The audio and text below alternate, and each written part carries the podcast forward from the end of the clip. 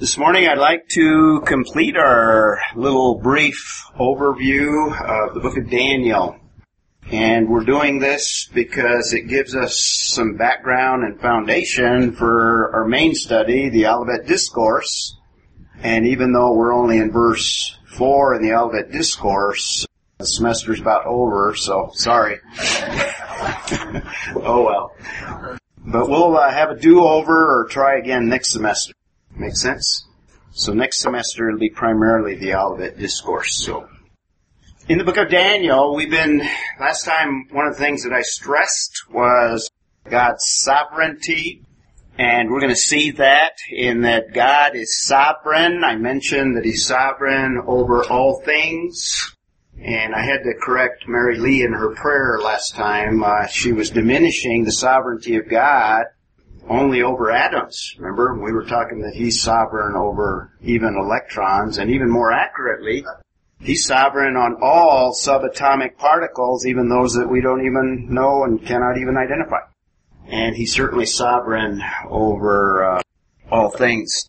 One of the things that the Bible claims is that it is inspired, obviously, and inerrant. Every one of you believes that. One of the main proofs of that, or evidences of the sovereignty and inerrancy of Scripture, is that God is sovereign over all future events as well. In other words, things that man cannot foresee, God has a bigger plan and God has sovereignty over even events that have not transpired as yet. In fact, He is orchestrating things such that he will accomplish everything that he has promised. And one of the clearest prophecies and one of the most spectacular prophecies of all of Scripture is one that uh, we want to focus in on in the overview of Daniel. So hopefully we'll get to chapter 9. I actually got too many slides here, so hopefully we'll get there. But prophecy only God knows the future and only He can predict it. Now men attempt to do that by looking at trends and that sort of thing, but God is the one that actually orchestrates it. So, stress last time was the sovereignty of God. This morning we want to look at a quick outline, and I'm going to go over some of these passages rather quickly, and if you can read them quickly, we'll get through two passages that I want to focus in on. One that gives us a future from Daniel's perspective, mainly past from our perspective, but a future prophecy concerning world history. And real world history, I stress over and over, is really what God has revealed in His Word concerning major events. And these events were future. One of them was present during Daniel's time but he looks into the future. This is one of the reasons why critics have a hard time with the book of Daniel is because his prophecies are so precise and so accurate. So last week we started by looking at the training of the remnant. Kind of gives us an introduction to the whole book. We looked at the early verses. We saw that uh, the choice youth of the nation of Israel were taken into captivity into Babylon. This is at the end of Israel's history, Old Testament history. But because of which covenants? Mainly the first covenant, which one? Abrahamic covenant, which gives us basically the parameters of all the rest of world history. Ultimately, world history is going to end with Israel blessing all of the nations. Now, all of that has not been fulfilled because of the Abrahamic covenant, also because of which covenant? Related to the Abrahamic, in fact, a sub covenant, you might say, of Abrahamic. Mosaic? Not so much Mosaic, although in the Mosaic there are some promises that look way ahead, like Deuteronomy. Palestinian. Palestinian, very good. The Palestinian covenant deals with the land. Israel ultimately occupies all of the land that God promises all the way back into Genesis chapter 15, verse 18. They have never fully occupied all the land. That's yet future. Thirdly, there's another covenant that guarantees Israel's not only presence in the land, but Israel's prominence ultimately and the end of world history. Davidic. Davidic, and you're doing them in order. Very good. The Davidic covenant would be the next one that promises that Messiah and actually a king of Israel, who will be Messiah, will reign over a kingdom. Daniel predicts that kingdom. We're going to look at that passage. So the choice youths are within the nation of Israel. They're in Babylon. Everything has been lost. In fact, it is very, very dark time in Israel's history. It's during the exile that Daniel writes. But it's during that time that God makes some of the most spectacular promises to assure the children of Israel that their future is not ended, even though they've lost everything in that period of time. Then the last, just to complete our covenants, there's another covenant that promises certain things. Remember the, the other one? New covenant. And we kind of enter into the back door of that one. We're not parties to it, but we benefit from it because we're related to Israel's king. But the new covenant is with Israel, and Israel and the new covenant ensures their restoration and their blessing during the last days of world history. So these choice youths find themselves in Babylon, and I gave you this map last time. This is a little review here. Location Babylon, reconstructed city that Saddam Hussein reconstructed from the archaeology there. They did a lot of archaeology. This gives you kind of a museum that they put up there.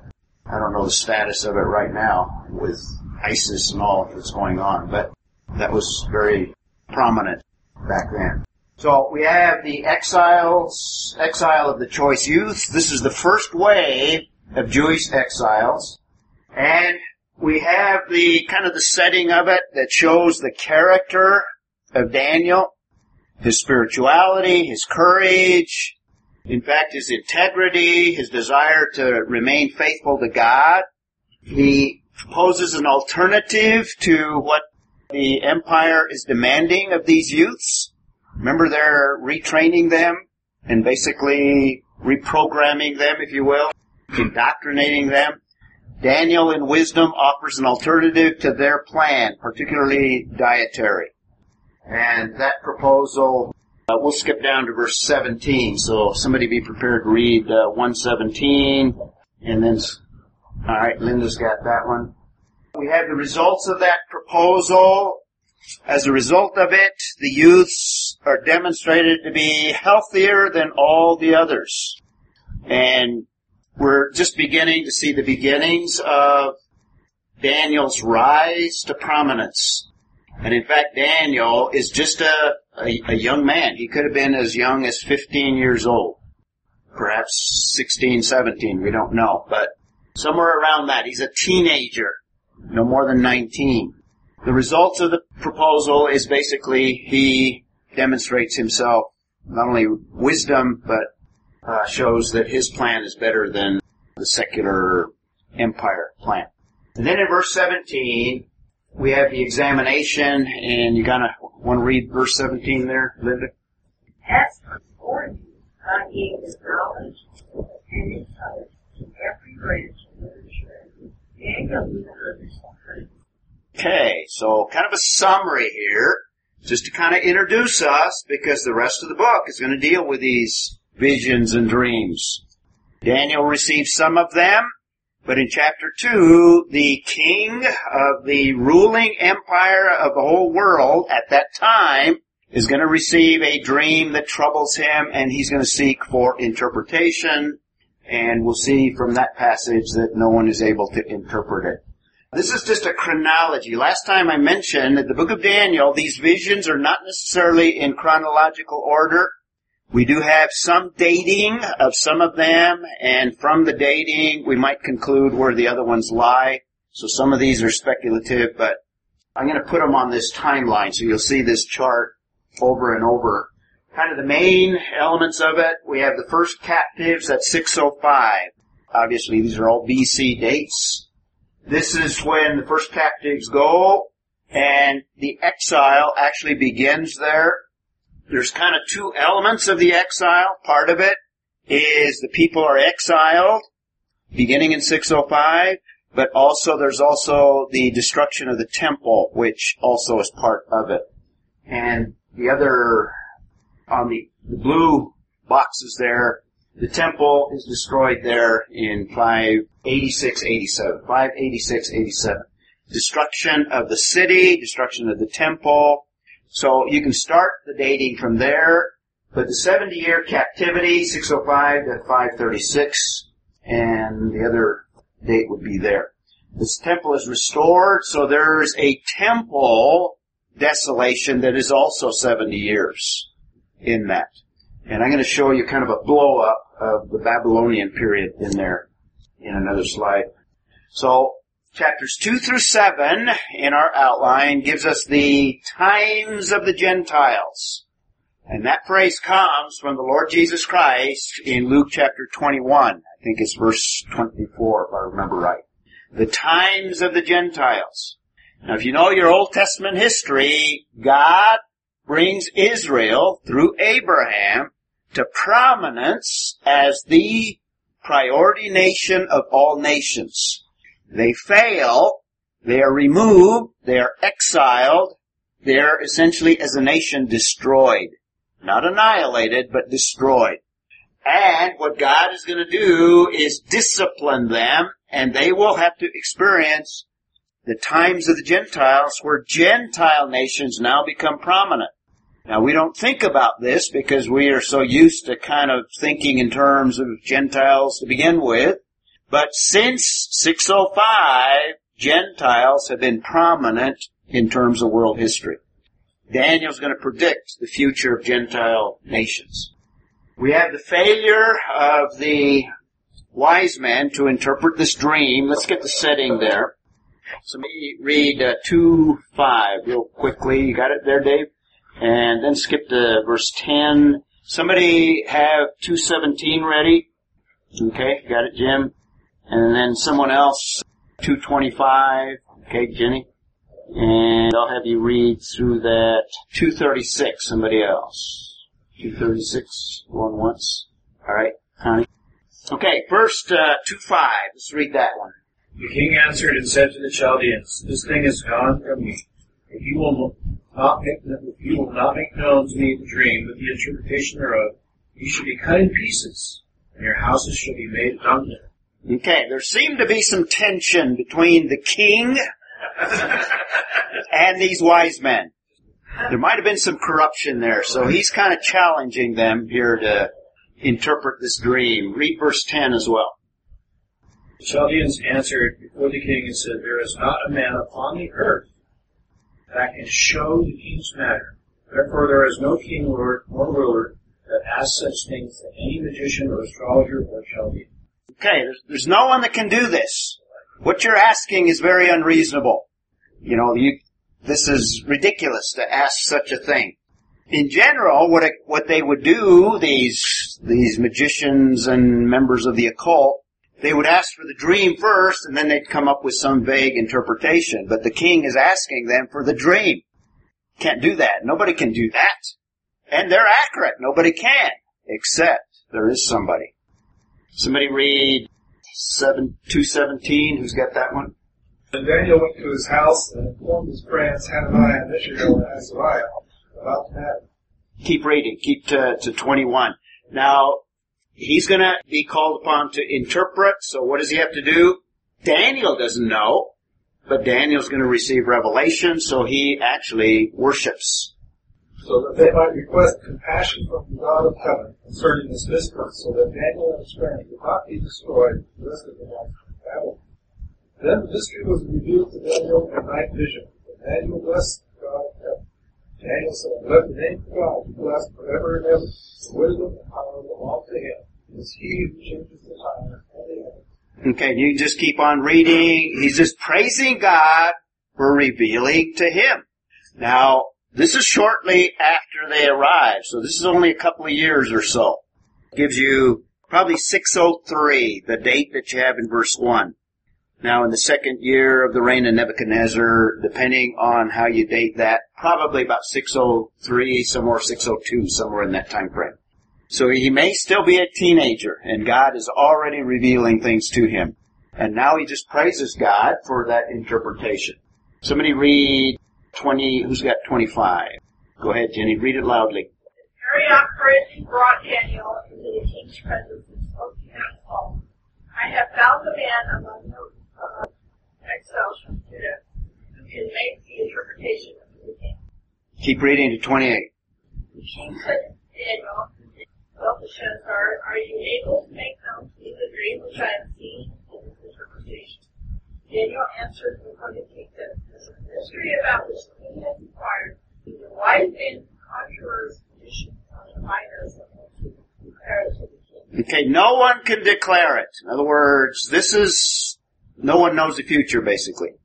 Keep reading. However, there is a God in heaven who reveals the secret, and he has made known what will take place in the latter days.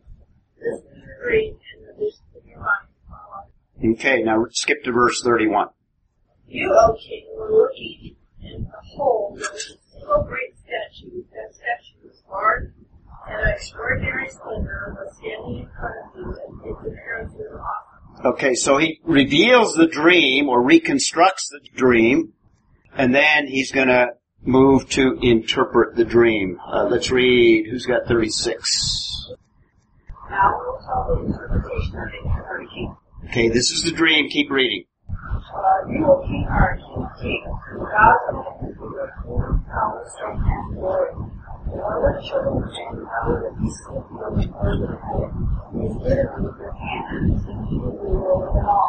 Okay, so God has given Nebuchadnezzar dominion, given him a kingdom, given him limited sovereignty within the sovereignty of God over all things.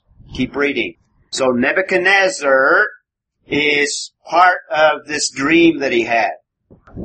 His head of gold. He is the head of gold. Let's take a look at that. So first of all, we have the request to interpret, we have the worship of revelation, presentation before the king, and then uh, we're reading the dream reconstructed. We read that one. Basically, that's the dream. He sees this statue, if you will. And now we're going to look at the interpretation. First of all, Babylon, or Nebuchadnezzar as king of Babylon is going to be prominent. Now, Nebuchadnezzar doesn't know for how long or what the situation in the future will be, but the dream puts him as the world ruler of that day, prominent. And the Babylonian Empire, verse 38, you read that one, will run from 605 through 538. And Daniel's gonna predict the coming of another empire. Now these are world empires. So world history describes these world empires. In fact, you'll find these things in your UNM world history book. Some of the other things that we talked about, you will not. So, times of Gentiles, first kingdom, and I'm going to put this on a timeline here, is Babylon. Keep reading, Connie. But after you shall arise another kingdom, inferior to that other, a third kingdom of bronze, here. The Okay, the third, second and third kingdoms. First one, Babylon. And this is a historian's outline of the Babylonian Empire in that period of time when Babylon basically ruled the world. But the vision reveals that uh, Babylon's going to come to an end. Remember, we've seen the passages where God raises up kingdoms and he removes them and raises up others. So we're going to have another kingdom, the Medo-Persian kingdom, that Daniel predicts. And remember, Daniel is living before these events take place. But he also predicts not only the uh, Medo-Persian Empire, 39, that rules until 539 to 331, well beyond Daniel's lifetime. And on our little timeline here, we can put the Medo-Persian Empire another world empire. And historically, the Medo-Persian Empire occupied a greater geographical region than even the Babylonian Empire. So it extends beyond. Country. Well, they had control over everything. But in terms of more, in other words, they had vassal states beyond the kingdom that sent tribute. So that's the Medo-Persian, and then there's another one, the Greek Empire, and you'll find that in every UNM or any college world history book. And these are things, obviously these are beyond Daniel's time frame. So Greece. So we have the Babylonian, the Medo-Persian Empire that ran from 539 to 331.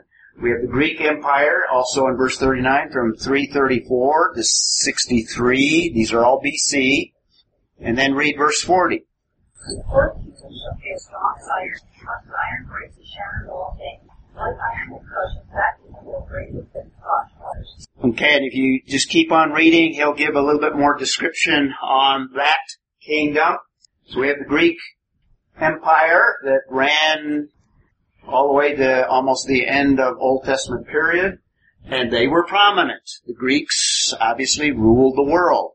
On our little timeline there, you have the Greek Empire, and there's the Greek Empire, and Alexander the Great extended the Greek Empire all the way to India. So quite extensive. And throughout that period of time, Hellenism or Greek culture was imposed upon all these peoples, including, notice, Israel.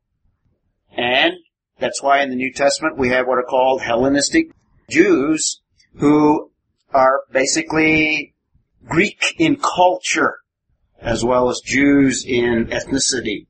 Make sense? So they dominated the world until the Romans, and that's the fourth kingdom.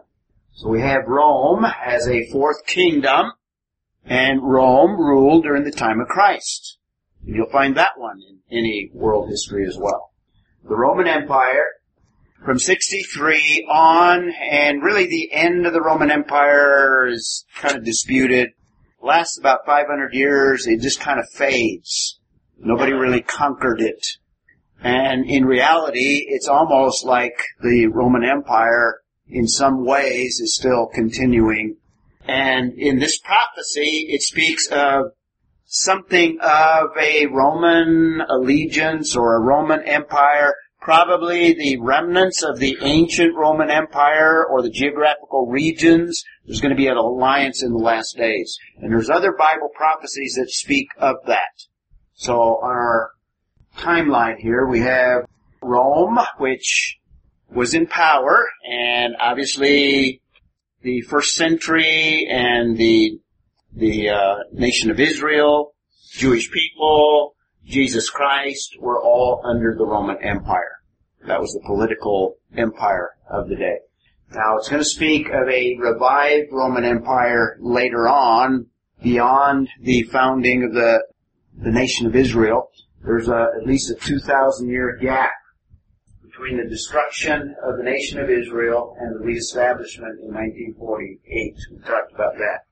This is world history. This is biblical world history. This is real world history. And there's the revived Roman Empire that'll be a player at the end of the age. Now that passage is going to predict some of that. Now skip to the final kingdom. You want to read that one, Connie? Yeah, 44. The God of heaven shall set up a kingdom, and when is it going to end? It's not. Okay? So he's going to return, see the arrow there? He's going to return, and after a seven year period, he's going to establish a kingdom. You finish that verse there? And uh, he shall break in pieces and consume all his kingdom and forever. And that's the plan of God. The ultimate plan of God is going to end, world history is going to end with God dominating as an empire, as a kingdom in the end. And Israel is going to be prominent in the land. The nations are going to be apart. We're going to see that in the Olivet Discourse. So we're going to have a final kingdom in verses 44 through 45 that will have no end. And it'll destroy all these other kingdoms. So here's our world history. This is real world history from eternity to eternity.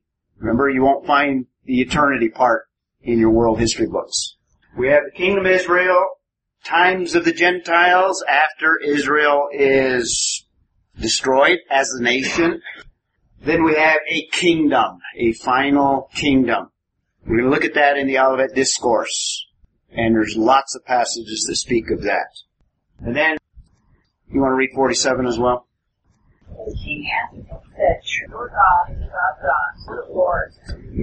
This is Nebuchadnezzar acknowledging God is sovereign. He's Lord of lords. He is sovereign. King of kings. Keep reading. Okay, since you could reveal these secrets. Alright. Okay, so that's the beginning of the times of the Gentiles, the dream of the statue. Some of these other passages, you're familiar with them. You learn a lot of them in Sunday school, basically, as youth, as young people. Chapter 3, we won't look at everything in there, but let's start off. Somebody read verse 1, just real quickly. Go ahead, Linda.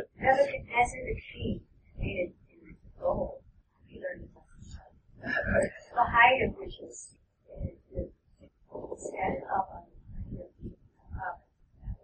So he builds, he didn't learn everything he should have learned. He builds this image and he will call on everyone to worship this image. But that's not a good thing. And chapter 3 talks about the children of Israel or these youths refusing to bow down and they're cast into the fiery furnace. You know that story, 325. Who wants to read that one real quick? Jim, you got that one? 325? He said, Look, I see four men loose and walking about in the midst of the fire without harm, and the appearance of the fourth is like the sun. Like the son of the gods or like a son of man in some translations. There's a fourth character in the fiery furnace, and you know the story. They come out, they're not even singed. They don't even have the odor of fire. God preserved them. And we looked at one of those passages when I was giving you kind of an explanation of God sovereignly working. They had entrusted themselves to a sovereign God. And then uh, Nebuchadnezzar is humbled. We read some of those passages last time, so we won't go back to them. God humbles him. And if you want to put these chapters on a timeline, this is kind of the broad Daniel chronology that I'll come back to later, but I'm going to blow up this portion of it right here, just to give you where these these chapters lie. So we have chapter 1, 605, chapter 2, the dream shortly after, about 602, and the image sometime later, it's not dated, so we don't know for sure, but somewhere in there, obviously before Nebuchadnezzar dies. And we have chapter 4, probably shortly before he dies, and he probably dies shortly after that humbling, chapter 4. Now so far they're in order, but when we get further in, they're going to be out of order.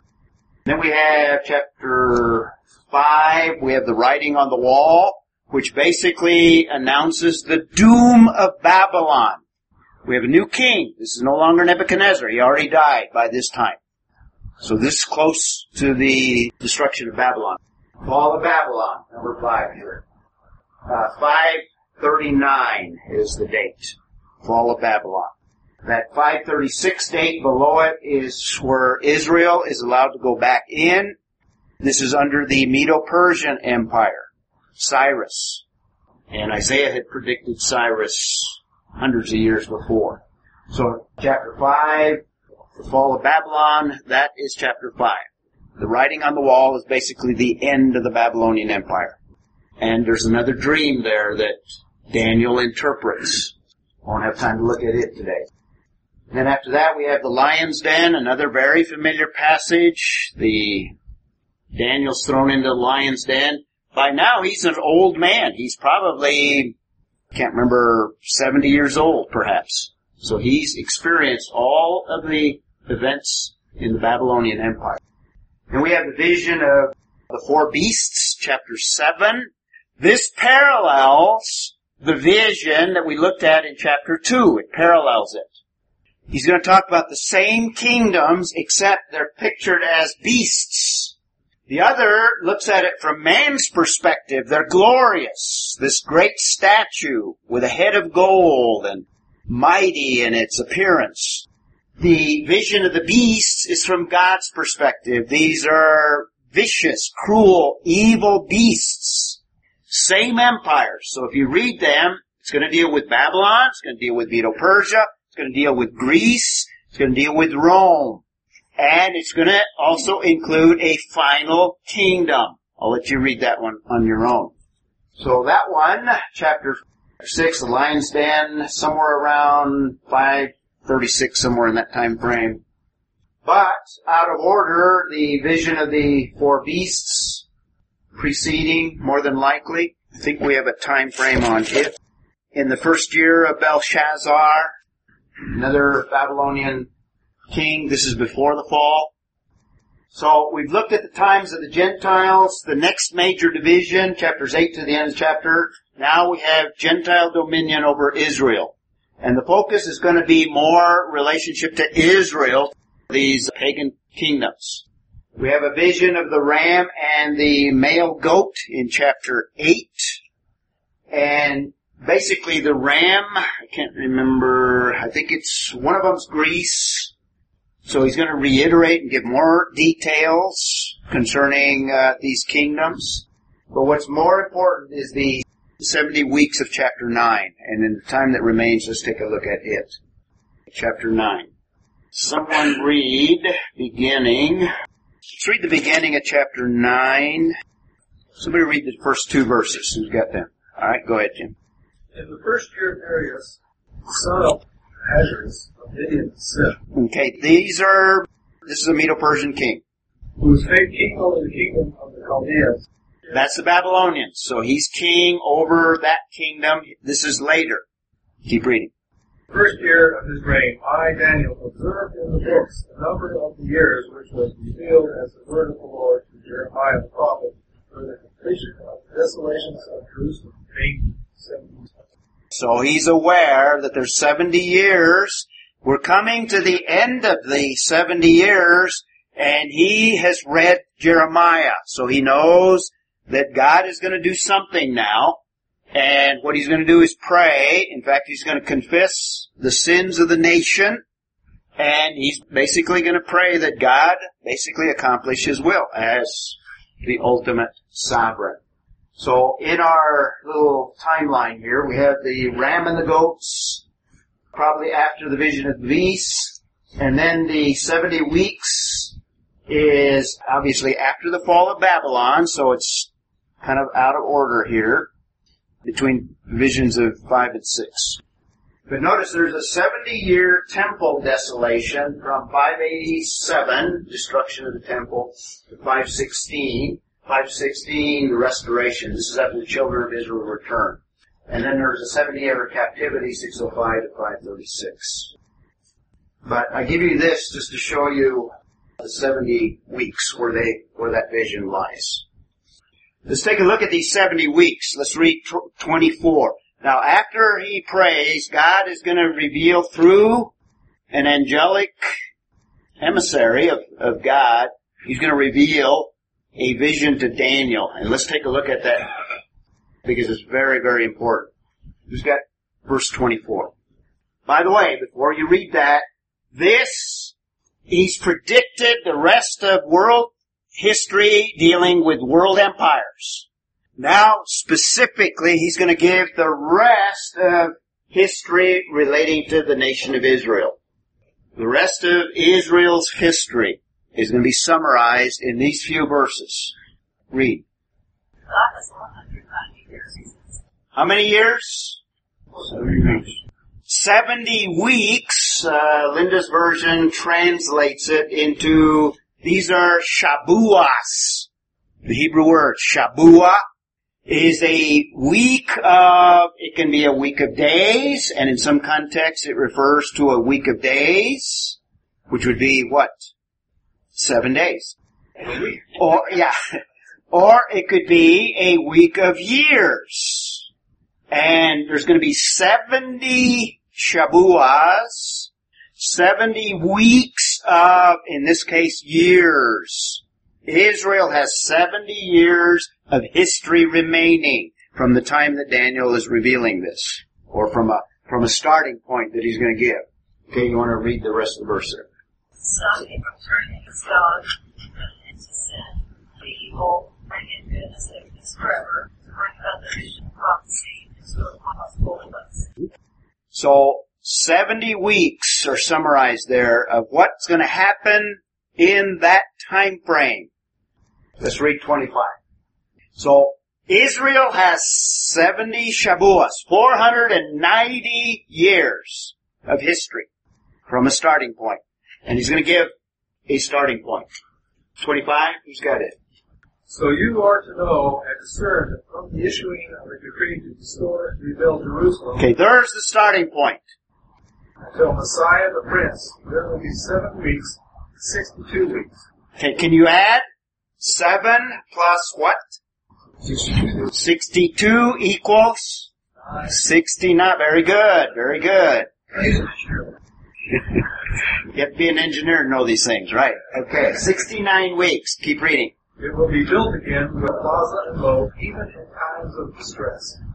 Now that's a tremendous prophecy. Remember, they are in exile.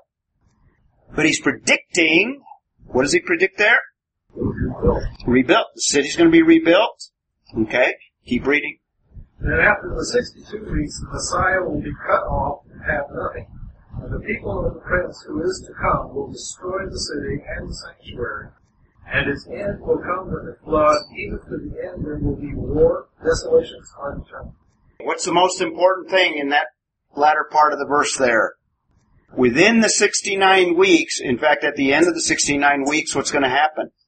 Messiah is going to be cut off. So 69 weeks, 69 times 7, how many weeks? 483, is that what it is? Let's put it on a timeline here. Here's your Hebrew word, those of you that were wondering what it looks like. Shavua, weeks, uh, days, or years. Connie? Well, it says 62, but it assumes that you already added the 7. Yeah. It includes the 7. and then sixty-two, Right. He didn't say plus the 7. He assumes that you added it already. Alright. Very good question.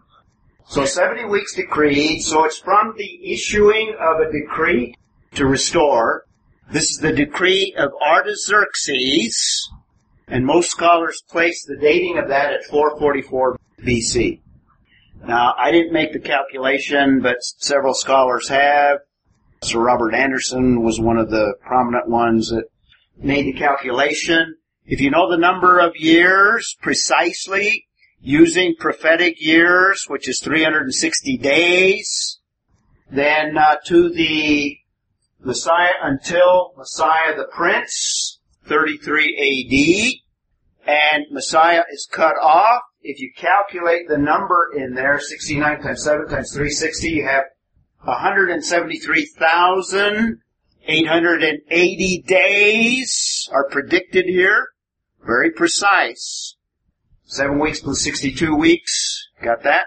69. It actually falls on the day that Jesus Christ presented himself to the nation of Israel. We call that the triumphal entry in the Gospels. Or Palm Sunday, sometimes referred to Palm Sunday. This is the first day of the week before his crucifixion. And then that week, now what's implied here is there's a gap. In that week, Messiah is, Messiah the Prince is cut off. Let's read the next verse. Somebody got 26. Then after sixty-two weeks, the Messiah will be cut off and have nothing. And the people of the prince who is to come will destroy the city and sanctuary. And its end will be up with flood. Even to the end there will be war, desolation, and What's going to happen there? Messiah cut off, or after he's cut off, desolations, destruction, another destruction. So Messiah the Prince is cut off, and the city's going to be destroyed again. The city's going to be destroyed. Does anyone have a date for that one? 70 AD. So Messiah the Prince, he's cut off, then the city is destroyed. Now it doesn't talk about an interim, but what is implied in there is there's an interim period of time from our perspective, looking back, and from the perspective of the New Testament, Jesus establishes the church kind of as an afterthought, if you will, kind of as a parenthesis between Israel's history. Remember, 69 weeks have expired, and you engineers out there, how many weeks are left after 69? One. Only one. All right. That was hard. Yeah, that's pretty tough for you humanities guys. Somebody read verse 27 because it's going to describe the 70th week. If the first 69 were fulfilled precisely to the very day, what might you expect the 70th? Probably to the very day. Who wants to read 20? You got it, Dave? You shall confirm the covenant with many for one week, and in the midst of the week he shall cause the sacrifice and the oblation to cease. For the overspreading of abominations he shall make it desolate, even to the consummation, and that determined shall be poured about upon the desolate. Okay, I won't get into all the details there, but essentially he is describing the 70th week.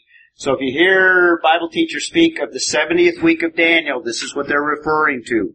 This is the week of Israel's history that has never been fulfilled yet. Israel, according to Paul, they're experiencing a hardening of hearts. They are excluded so far. God is dealing with a new entity called the church.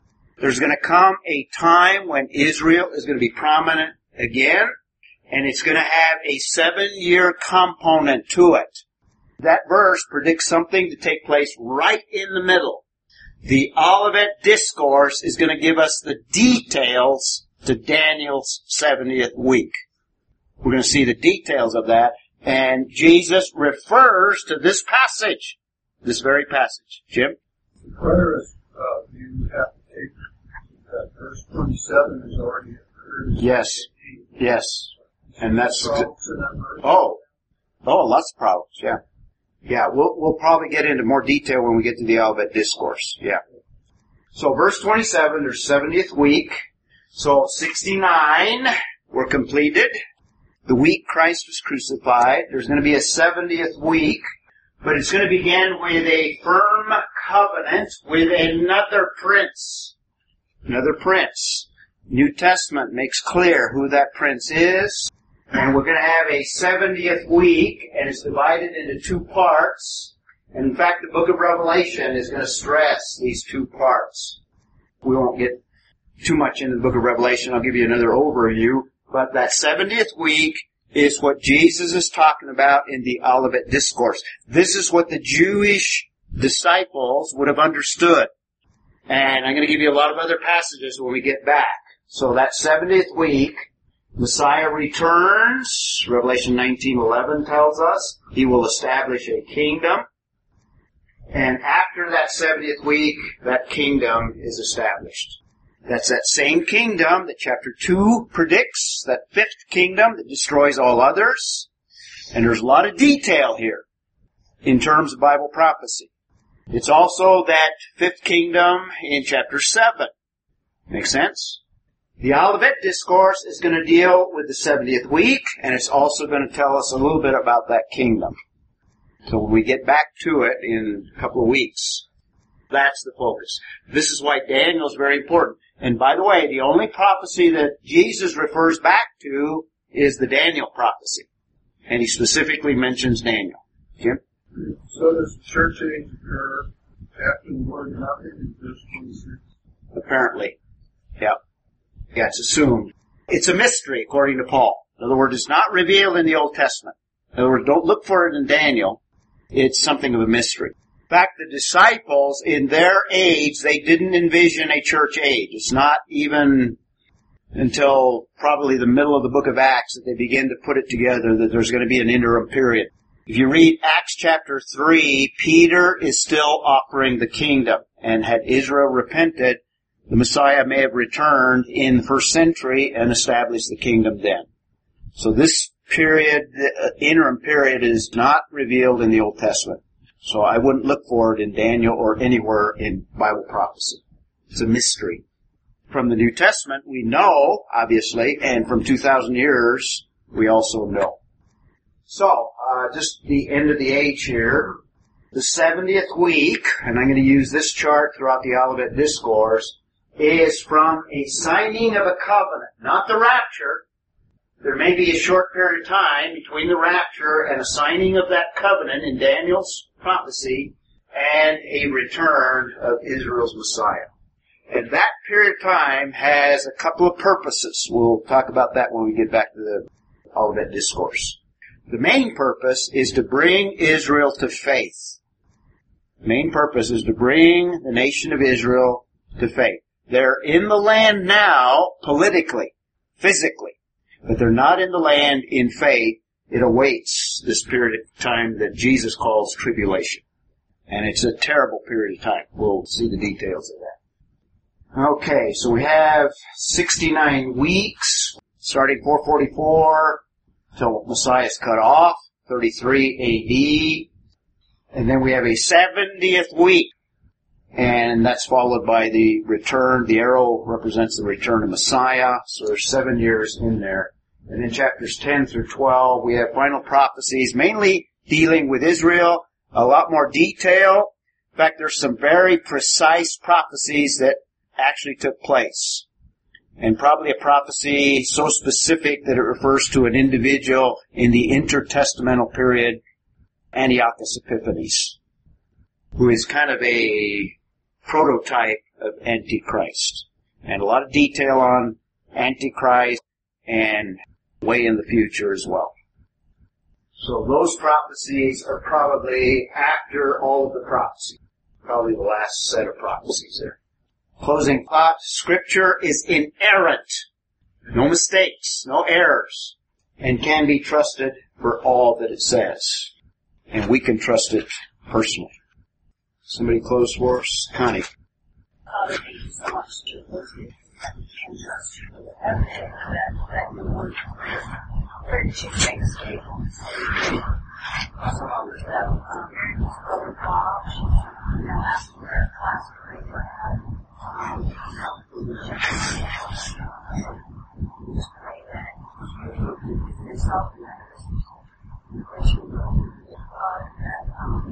A that you yourself and that restoration so that it is time for ongoing thing, but also, help that to be a joyous time.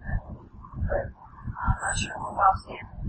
So, for salvation. Lord, we pray that the from would walk with us, that choose to walk with you. Amen.